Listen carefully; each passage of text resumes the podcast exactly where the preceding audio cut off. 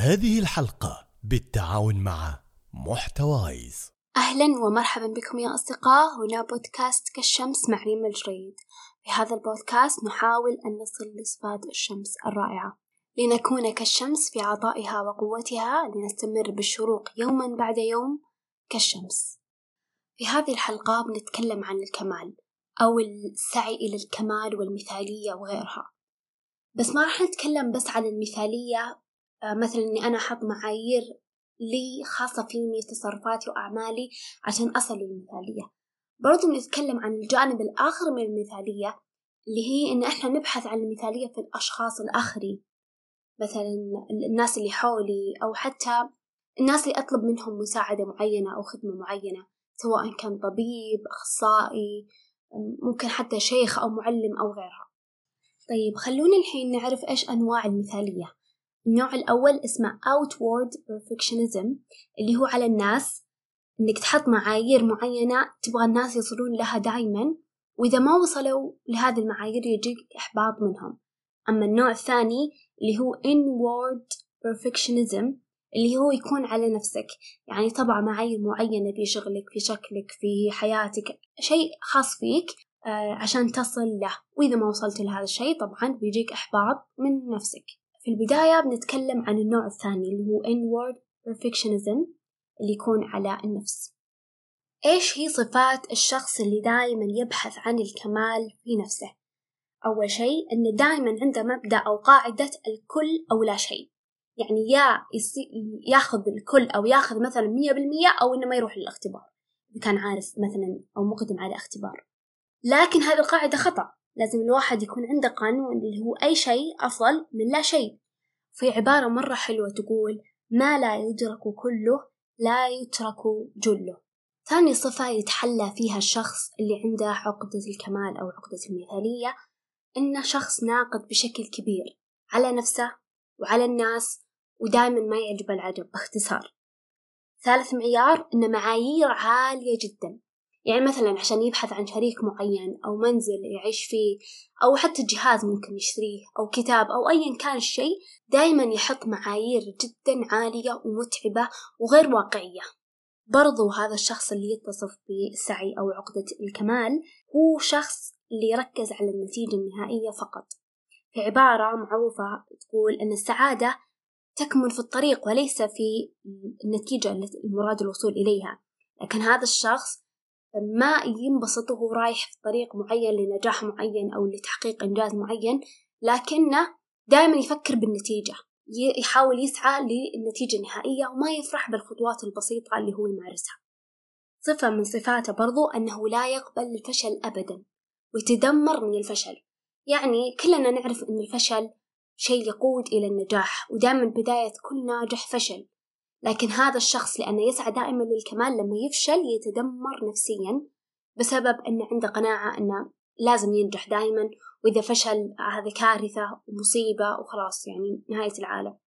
وفي صفة لما قريت عنها مخي مخي كذا قاعد يقول وش هذا؟ حرفيا التسويف. تخيلوا إن الشخص اللي دائما يسعى للكمال شخص جدا مسوف. كثير من الناس يعني حتى في أشخاص جوني طلبوا مني استشارة قالوا ريما إحنا عندنا مشكلة التسويف. حرفيا حتى من الناس اللي حولي كثير كثير ناس أعرفهم عندهم مشكلة التسويف.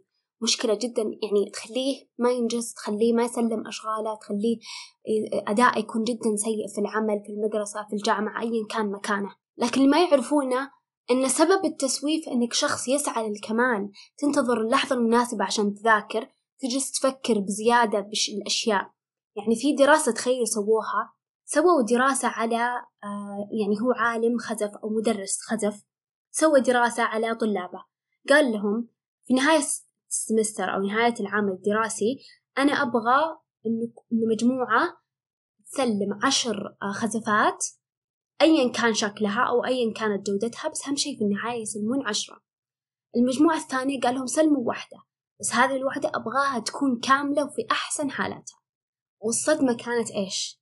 الصدمة كانت إن الأشخاص إن ال ال ال الأشكال الجميلة اللي طلعت صارت من المجموعة اللي سووا كميات كثيرة مو من المجموعة اللي بحثوا عن الكمال أو إنهم مثلا مسكوا بس خزفة خزفة واحدة وحاولوا ينجزونها ليش؟ لأن اللي أنجزوا كمية كبيرة تعلموا أكثر فشل في المرة الأولى أو مثلا كانت عنده عقدة في المرة الأولى تجاوزها وتعلم من الخطأ فسوى الثانية بنتيجة أفضل الثالثة صارت أفضل وأفضل الرابعة أفضل الخامسة أفضل وهكذا. كان يتعلم من أخطاء أو ينمو أكثر. غير الشخص هذاك اللي كان قاعد وينتظر ويفكر أوه كيف أنا ببني هذا؟ بأفضل نتيجة وكيف بساعد أو إني أوصل لأحسن حال وبالأخير ما يتحرك ممكن يسلم شغله في آخر في آخر وقت وشغله ما يكون بهذاك الجودة. ليش؟ لأنه ما حاول ما جرب ما تعلم من أخطائه. برضو من صفات الشخص اللي يبحث عن الكمال دائما إن تقديره لنفسه نازل. بكل بساطة شيء شيء جدا واضح. لأنه في أبسط الأشياء ينشد الكمال ولما ما يصل للكمال هذا يجلس يجلد نفسه ويسب نفسه ويحس نفسه أقل من الناس. عشان كذا أكيد إن تقديره لذاته بيكون نازل. صفة بعدها إن شخص ما يتقبل النقد البناء أبدا. كلنا نعرف إن النقد البناء يخلينا نتطور ونتحسن ونتمناه دايما من الناس اللي صدق يحاولون يساعدونا ويطورونا. لكن هذا الشخص أبدا ما يتقبل النقد لأنه عنده مشكلة أصلا مع ذاته من جوا. الشيء الحلو إن هذا الموضوع كثير من الناس يعانون منه وكثير من الناس الحمد لله قدروا يتخلصون منه لأنه جدا متعب. حتى في دراسة أثبتت أن الشخص اللي يسعى للكمال دائما يكون عمره أقصر من الشخص اللي ما يبحث عن الكمال. عشان كذا من أفضل الأشياء اللي تساعدك للتخلص من هذه الصفات أول شيء لا تعتمد على فكرة إني لازم أسوي كل شيء بنفسي. اطلب المساعدة من الناس. مثلا أنت في البيت شغال كل كل مسؤوليات البيت جاية على راسك اطلب مساعدة من إخوانك خلي أحد يسوي كذا وأحد يسوي كذا وزع المهام. لا تصير من الناس اللي يسوي كل شيء هو ويحط كل شيء على راسه وبالأخير يتعب ويتدمر. تعلم كيف تكون مدير وتوزع المهام وتخلي بس المهمة اللي ما يقدر يسويها غيرك هذه المهمة اللي أنت تسويها بس. ثاني نقطة لازم تعرف وتحط قناعة في بالك أن الكمال لله فقط. فمهما كان حاول تسعى للإتقان. الإتقان شيء مرة حلو وشيء مرة مهم. الرسول عليه الصلاة والسلام قال من عمل منكم عملا فليتقن. فالإتقان شيء مرة حلو لكن الإتقان والكمال ما هم شيء واحد. الإتقان إنك تسوي الأشياء الشيء حسب المعايير الموجودة. مثلا إنك تسلم الشغل في الوقت المناسب آه، بالقدرة المناسبة اللي عندك بالمؤهلات المناسبة وهكذا. لكن الكمال إنك تسعى إنك تكون أفضل واحد تسلم الشغل وإنك تسعى إن, أن شغلك ما يكون فيه ولا غلطة. مثلا وأنت لسه لسه قاعد تتدرب أو لسه طالب فأكيد إنه بيكون عندك أغلاط. فالكمال هنا يكون مرة متعب عكس الإتقان. نقطة برضو جدا مهمة لأن الأشخاص اللي يعانون من السعي للكمال دائما عندهم التسويف. عشان يعالجون هذا الشيء حط عندك آه، موعد نهائي للتسليم. يعني مثلا آه، حتى لو كان شغل خاص فيك مثلا تقول والله أنا أبغى أقرأ كتاب لكن أنا دائما أسوف أسوف وألقى نفسي خلصت السنة وأنا ما قرأت إلا كتاب واحد ولا كتابين ولا أحيانا أقل. فأنت حط آه، مدة معينة. مثلا قول في خلال شهرين أبغى أنهي هذا الكتاب. خلال شهر حسب أنت قدرتك وحسب حجم الكتاب. هذا مثال على أنه كيف تساعد نفسك على أنك ما تحاول ما تصل للكمال وبرضو آه، تبتعد عن التسويف. النقطة هذه جدا مهمة ورهيبة. تقول عادي تأدي أي أداء أو عادي في البداية تأدي أداء سيء أحسن من إنك ما تأدي أي شيء. يعني مثلا آه، على قصة الخزف اللي ذكرناها بداية الحلقة. كيف وصلوا اللي سووا أعداد كبيرة من الخزف إنهم يوصلون لأحسن التحف أو الأحسن الأشكال اللي هم سووها أحسن من الناس الثانيين. ليش؟ هم وصلوا لهذه النتيجة لأنهم بالبداية كان شغلهم سيء ثم سووا ثانية تحسن الأداء ثم سووا ثالثة وتحسن الأداء وهكذا. فالعمل السيء يصلك أو يوصلك بإذن الله إلى العمل الجيد فعادي إنك في البداية يكون شغلك سيء. بالعكس تتعلم من هذا الشيء وتحاول تحسن أدائك لين تصل للنتيجة المطلوبة. النقطة الأخيرة وهي نقطة جدا مهمة لا تقارن نفسك بأحد. لا تقارن نفسك بأحد. لكل منا طريقه ومسلكه ووجهته وظروفه الخاصة فلا تقارن نفسك بأحد. والحين بنتكلم عن الشق الثاني من الحلقة اللي هو ال outward perfectionism اللي يكون على الناس كنت دائما أشوف الشخص اللي مثلا دكتور أو ماسك منصب معين أو أيا كان إنه خلاص هذا الإنسان ما عنده لا أغلاط ولا مشاكل ولا ولا شيء. هذا لما كنت طفلة. حتى أذكر واحدة من, من صديقاتي في المدرسة قالت لي إن أنا معلمتي في الروضة كنت أحسب إن ما عندها أم. فدائما إحنا عندنا كطبيعة بشرية إن إحنا ننظر للناس اللي عندهم منصب معين أو يكونوا مسؤولين عننا بشكل أو بآخر. ننظر لهم بنظرة مثالية. لدرجة إن إحنا مرات نجردهم من, من إنسانيتهم. وهذا الشيء إيش سببه والله ما أعرف. لكن احتمال إنه يكون شيء من طبيعتنا إحنا البشرية. لكن الحمد لله هذا شيء نقدر نحله ونقدر نعالجه من ناحية إنه إحنا نبي نغير تفكيرنا. مو معناته إنه زي في مثل يقول لك باب النجار مخلوع. لما يشوفون مثلا دكتور مثلا وزنه زايد فيقولون باب النجار مخلوع. فهم صاروا يبغون أن كل شخص ماسك مهنة معينة يكون كامل حرفيا في كل أجزاء من حياته. لكن هذا خاطئ عادي جدا آه، طبيب عنده مشاكل صحية. صح أن الأفضل أنه يسعى دائما للتحسن وأنه يطبق العلم هذا على نفسه هذا شيء طبيعي. ولكن ما في مشكلة أنه مثلا في فترة من حياته أو آه، مثلا أنه أصلا من ولد وهو عنده مثلا مشكلة في السكري أو غيرها من المشاكل الصحية ويكون دكتور. ما في مشكلة أن الأخصائي النفسي الطبيب النفسي يكون عنده مشكلة نفسية. ما في مشكلة أن الأخصائي الاجتماعي يكون عنده مشاكل. وهذه من أكثر الأشياء اللي لما قريت اقتباس معين في كتاب أقرأه حاليا توترت شوي. بقرأ لكم هذا الاقتباس عشان تعرفون مقصدي. أنا أقرأ آه، كتاب حاليا اسمه آه، ربما عليك أن تكلم أحدا. وهو آه، عبارة عن معالجة نفسية تتكلم عن حياتها وعن بعض الاستشارات اللي تجيها وهكذا. فكانت تقول إنها ما تحب إنها تقابل مرضاها خارج العيادة. ليش؟ تقول لأن في كثير من الأحيان عندما يرى المرضى الجانب الإنساني منا يغادروننا.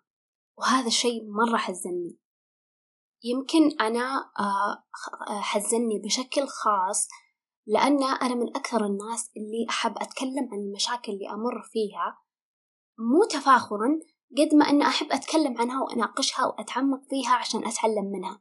والبودكاست حقي كله عبارة عن تجارب حياتية مشاكل قد صارت لي مصايب أيا كان. فلما طرحت فتح مجال الاستشارات كان عندي شوي خوف من إني ما, ما تجيني استشارات بهذا السبب.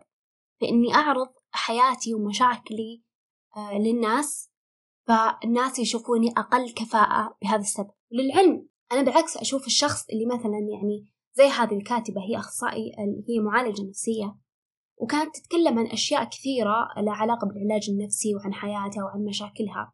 ليش ما نتقبل إن إن الشخص اللي أنا رايح أخذ منه استشارة أو رايح أطلب منه مساعدة سواء دكتور أو أيا كان تخصصه حتى لو كان مدرس إن هذا الشخص إنسان وعنده مشاكله الحياة الحياتية عنده مصايب عنده أشياء. وبرضو أعرف إن لما يجي هذا الشخص يتكلم عن مشاكله مثلا النجار آه انكسر عنده باب وشافوه الناس بعدين جاي يتكلم قال والله أنا انكسر عندي باب وعلمهم كيف طريقة تجاوز الكسور هذه وهكذا. فأعرف أن الشخص اللي يجي يتكلم عن مشاكله هذا عميق أكثر. نقدر نقول بما أنه عميق هو بيكون أفضل في الشغل من غيره. خاصة لما يجي نتكلم عن العلاج النفسي والعلاج الاجتماعي ومجال الاستشارات وهكذا أو العلاج بالكلام مثل المجال أو الشيء اللي أنا أقدمه. لما تشوف شخص عنده الجرأة إنه يتكلم عن مشاكله ويتكلم عن الأخطاء اللي مر فيها وعنده وعي بالأشياء اللي قاعد تصير له وعي ليش صارت له ويتعلم من أخطائه أكيد إن هذا الشخص بيكون أفضل بكثير من الشخص اللي أصلا ما عنده وعي ذاتي ولا عنده يعني معرفة ذاتية عن نفسه. فأكيد إذا هو ما عنده معرفة عن ذاتية إذا هو فشل في إيجاد نفسه وفي معرفة نفسه فأكيد إن الأولى إنه بيفشل في مساعدة غيره على اكتشاف أنفسهم عشان يقدرون يحلون مشاكلهم. فنصيحتي لك إذا شفت شخص عنده الجرأة يعني خاصة في مجال العلاج بالكلام العلاج النفسي وهكذا. إذا شفت شخص عنده الجرأة إنه يجي قدام ناس ويوقف يقول صار لي كذا وصار لي كذا وعندي مشكلة كذا وأنا ضعيف في كذا هذا معناته إنه هو من أفضل المستشارين اللي ممكن تروح لهم لأن عنده وعي ذاتي زي ما قلنا ومعنى وجود الوعي الذاتي عنده يساعده على أنه يساعدك أنت أن تصل لوعي ذاتي خاص فيك. من المهم أن إحنا دائما نتعلم كيف إن إحنا نستشعر إن كل شخص قدامنا ما هو ملاك. كل شخص قدامنا عنده مشاكل عنده مصايب. كل شخص قدامنا باختصار شديد هو إنسان. هذا بالنسبة للمستشارين أو الشخص اللي تروح تاخذ منه خدمة أو آه، يعني تكون اتصال مباشر فيه في وظيفته سواء يعني دكتور أخصائي أيا كان. لكن بالنسبة للناس اللي في حياتك انتبه ثم انتبه إنك تضع معايير عالية جدا هم إذا ما وصلوا لها أنت أنت خلاص مثلا تحقد عليهم أو تكرههم أو تقطع علاقتك فيهم. لأن كذا بتكون وحيد وما راح تلقى آه ناس تكون تجلس معاهم وترتاح معاهم. لأن في النهاية ما في شخص كامل حتى أنت فيك عيوب. وأكيد أن الشخص الطرف الآخر شايف عيوبك ومتقبلها. ما دام هذا العيب ما ما كان كبير مؤذي لدرجة كبيرة خلاص نتقبل وجود هذا العيب في الشخص الآخر لأن ما في شخص كامل. يعني مثلا أنت لما تصادق ناس أو تتعرف على شريك حياة سواء زواج خطوبة وغيرها آه، لازم تحط في بالك إن هذا الشخص إنسان. طبيعي إنه يكون عنده عيوب. أهم شيء هذا العيب بالنسبة لي ما يشكل مشكلة كبيرة. فمعناته أنا خلاص بتقبل هذا العيب وبتعايش معه. لكن إذا كنت أبحث دائما عن الكمال في علاقاتي هنا أنا بتعب اولا ثاني بتعب الناس اللي حولي وبرضو بكون وحيد وما راح يعني ما راح يعجبني العجب. ولا راح أقدر إني آه، يكون عندي علاقات كويسة وتعامل كثير مع الناس. طيب في ناس يقولون انه خلاص ما له داعي أصلا. يعني أنا شخص والله معاييري جدا عالية في الشخص اللي الناس اللي ما راح يجون على معاييري هذه كيفهم؟ وعادي ما عندي مشكلة أجلس لحالي ولا آه يعني ما عندي مشكلة إني أكون لحالي ومو بلازم يكون عندي صداقات أو عندي علاقات. أبيك تعرف إن إحنا طبيعتنا البشرية مثل ما قال ابن خلدون الإنسان كائن اجتماعي بطبعه بمعنى إنه يحتاج إلى الناس. في دراسة سووها على الناس الأطول عمرا يعني مين الناس اللي عمرهم يكون طويل.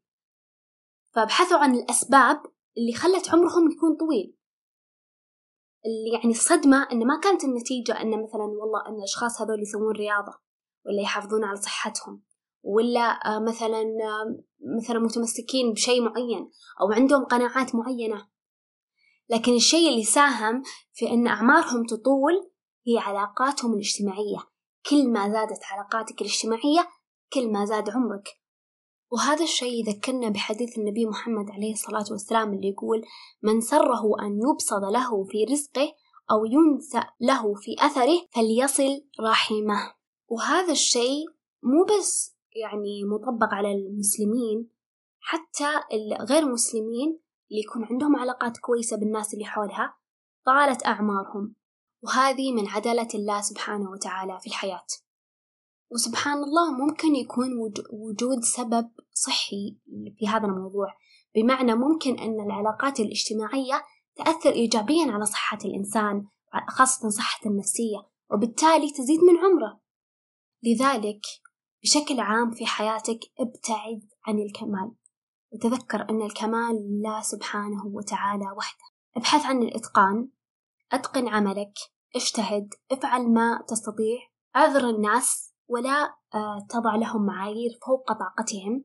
ولا تفرط بعلاقة اجتماعية لمجرد غلط بسيط. بمعنى أنه اعذر الناس إذا أخطأت بحقك أو سويت غلط. بما أنك في مستوى الحد المسموح. لكن إذا تجاوز الموضوع عن حده هنا خلاص ما ما تقدر تعذرهم أكثر من كذا. ولكن أعطي الناس فرص وأعذرهم. لا تفرط بالعلاقات لمجرد أخطاء معينة أو لأنك حاط معايير جدا عالية للطرف الآخر تبغاه يوصل لها. وبرضو آخر نصيحة بأنه آه لا تتردد في أنك تروح لدكتور وزن زايد أو أخصائي تغذية آه عنده مشاكل صحية أو أخصائي نفسي عنده مشكلة نفسية لأن أعرف أنه هو بكل بساطة إنسان. شكرا على حسن استماعكم. لا تنسون تقييم الحلقة ومشاركتها مع شخص إذا أعجبتكم. كل الحب. نلقاكم بإذن الله في الحلقة القادمة.